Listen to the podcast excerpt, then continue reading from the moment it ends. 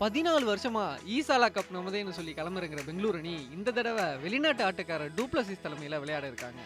ஒம்பது வருஷமா பெங்களூர் அணி நிரந்தர கேப்டனாக இருந்த விராட் கோலி கடந்த சில மாதங்களுக்கு முன்பாக கேப்டன் பொறுப்பிலிருந்து விலகுவதை அறிவித்து அதிர்ச்சி அளித்தார். ஏற்கனவே ஏபி டிவிலியர்ஸ் ரிட்டையர் ஆனதை நினைச்சு வருத்தத்தில் இருந்த ஆர்சிபி ஃபேன்ஸுக்கு இது இன்னும் பெரிய அடியாக விழுந்துருச்சு. என்னதான் பதினாலு வருஷமா கப்படிக்கலைனாலும் ஐபிஎல்லை பொறுத்த வரைக்கும் ஆர்சிபி ஒரு முக்கியமான அணி. அதுக்கு காரணம் விராட் கோலியும் ஏலியன் ஏபிடியும் தான்.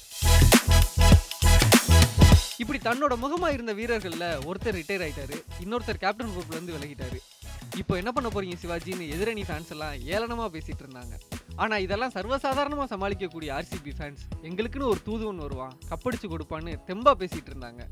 ஸ்ரேயஸ் ஏலத்தில் எடுத்து கேப்டனா போட்டலான்னு ஆர்சிபி அணி நிர்வாகம் நினைச்சிட்டு இருக்கப்ப குறுக்கு இந்த கௌஷிக் வந்தா? அப்படின்ற மாதிரி கொல்கத்தா அணி ஸ்ரேயஸை அலைக்கா தூக்கிட்டாங்க. இப்போதான் திரைக்கதையில் ஒரு திருப்பம். சென்னை அன்னைக்கு எல்லை சாமியா நின்று பல சம்பவங்கள் பண்ணிட்டு இருந்த டூப்ளசிஸை சென்னைட்ட இருந்து ஆர்சிபி இரவல் வாங்கிட்டாங்க. வாங்கினது மட்டும் இல்லாமல் தனக்கான தூதுவன் இவன்தான்னு அறிவிக்கவும் செஞ்சாங்க. ஆர்சிபி அணியோட ஏழாவது கேப்டனாக களமிறங்கி இருக்கிற டூப்ளசிஸ் சென்னை அணியில் கற்றுக்கிட்ட மொத்த வித்தையும் இறக்கி ஆர்சிபி அணியின் கோப்பை கனவை நனவாக்குவார்னு ரசிகர்கள் தீர்க்கமாக நம்பிட்டு இருக்காங்க. Santhosh news seven Tamil.